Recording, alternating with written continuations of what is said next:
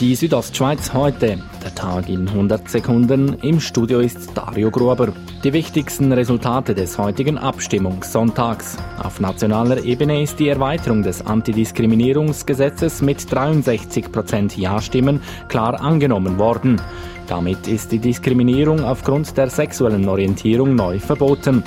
Die Initiative für mehr bezahlbare Wohnungen wurde dagegen deutlich abgelehnt, mit schweizweit 57 Prozent Nein-Stimmen. In Graubünden ist die einzige kantonale Vorlage klar angenommen worden. 81 Prozent sagen Ja zur Erneuerung des Planterhofs in Langquart. Kostenpunkt 24,5 Millionen Franken. In der Stadt Chur haben die Stimmbürger die Gemeindefusion mit Haldenstein abgesegnet mit 80 Prozent Zustimmung.